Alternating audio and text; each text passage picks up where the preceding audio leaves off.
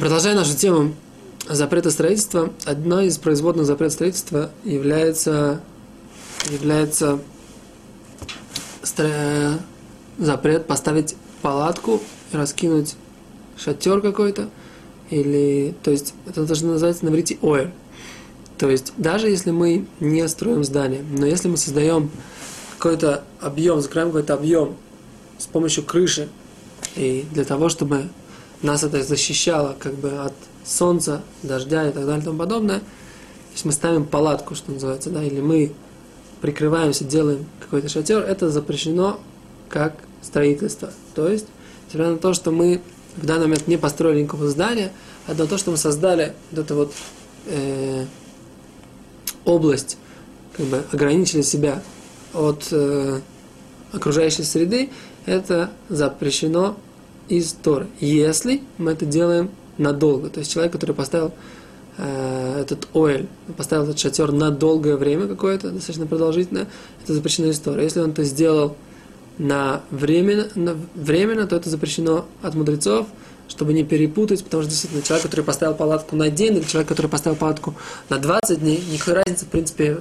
в постановлении палатки нет. И поэтому мудрецы запретили ставить даже непостоянные, непостоянные шатры, даже если, э, даже непостоянные шатры, что, возможно, человек поставит постоянный шатер, то есть как бы это может перейти в постоянный, в постоянный шатер. И так, поэтому это запрещено. Теперь сломать или убрать такой шатер, это тоже запрещено, точно так же, как сломать что-либо, то, что человек построил, тоже запрещено. Об этом мы тоже поговорим в ситуации, когда будем обсуждать, будем обсуждать вопросы по поводу разрушения. То есть строительство и разрушение, то это теперь у нас мы будем не только строительство, у нас есть производное строительство, это вот построить этот оэль, построить шатер.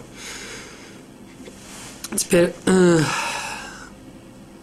даже если человек не привязал вот это вот, даже если он не привязал палатку, а просто поставил это на постоянное время, это все равно, все равно запрещено.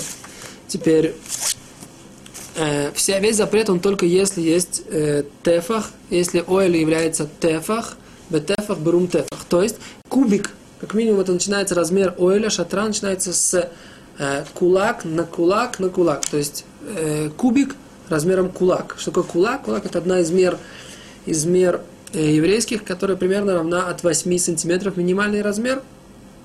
Так вот, начиная с 8 сантиметров, это уже вопрос по поводу оэ. Теперь, э, то, что называется, ну, э, как в каких ситуациях это может встречаться, на самом деле очень много разных ситуаций, которые действительно являются реальными, огалим, реальными шатрами, а есть ситуации, которые мудрецы уподобили ситуации с шатрами, об этом мы тоже поговорим, в чем были постановления мудрецов. Сейчас поговорим, как бы ситуация такая. Дети, например, очень часто играют в такую игру, берут одеялами, прикрывают какие-то между, натягивают между, там, например, двумя кроватями, натягивают одеяло, у нас здесь будет палатка, у нас здесь будет сука, мы здесь будем жить, построим здесь домик.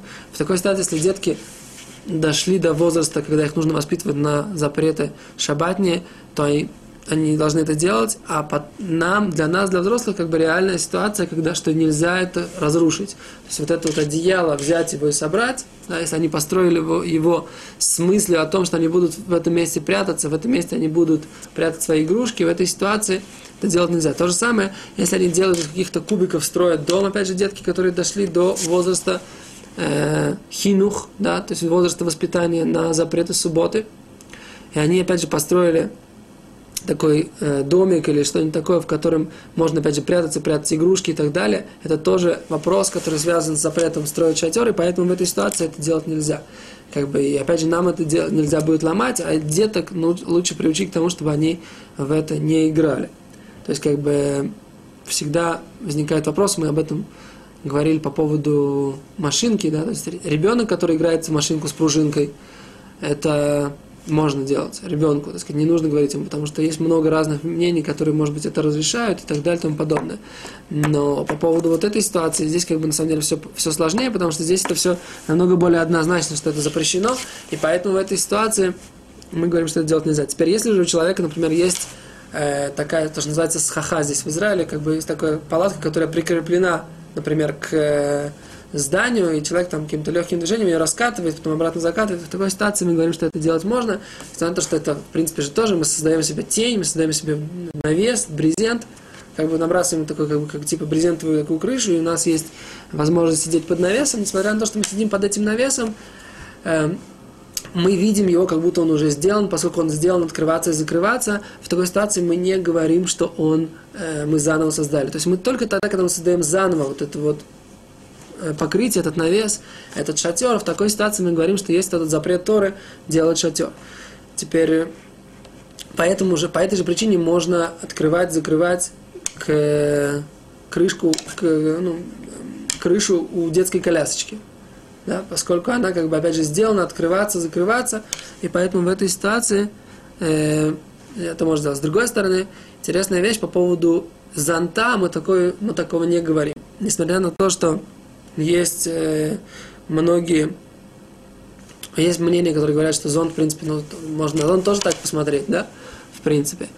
Но написал Хазаниш, что по поводу зонта мы так не говорим, и по поводу зонта действительно Э, это такой гедер, да, то есть как бы зонтом в шаббат не пользуется, поскольку это мы создаем также оэль, создаем себе навес, поэтому зонтом в шаббат не пользуется, как можно не промокнуть шаббат, например, иметь какой-то целлофановый пакет. Для тех людей, которые, которые живут в городах, в которых нет ирува, это даже если бы можно было выходить с зонтом, все равно нельзя ничего носить в руках и в карманах, и поэтому все равно нужно каким-то образом решать эту проблему с зонтом. Вот, для тех же людей, которые живут в городах с Ирувом, то есть там, где можно носить, все равно носить зонт нельзя, поскольку, поскольку мы говорим, что это э, тоже создание шатра. Теперь перевернуть, э, если мы переворачиваем какую-то кастрюлю, перевернули кастрюлю, можно сказать, что это тоже какой-то шатер. Нет, мы так не говорим, поскольку это есть э, как бы уже готовый шатер, уже готовый, готовый как бы кастрюля, мы так не воспринимаем, что мы создали сейчас какой-то новый шатер. Э, человек, который прикрывает, набрасывает скатерть, несмотря на то, что ее э, края спускаются вниз, все равно это не является оэль. На самом деле нужно сказать, что в оэле нужно выделить так сказать, строительство крыши и строительство стенок. Об этом мы тоже поговорим, о всех нюансах этого. И нужно сказать, что если мы создаем у нас уже готовый оэль, уже готовый шатер, то добавить к нему или убрать не до конца, это тоже можно, это мудрецы не запретили. Это мы сделали как бы первый вступительный урок о запрете делать оэль. Спасибо.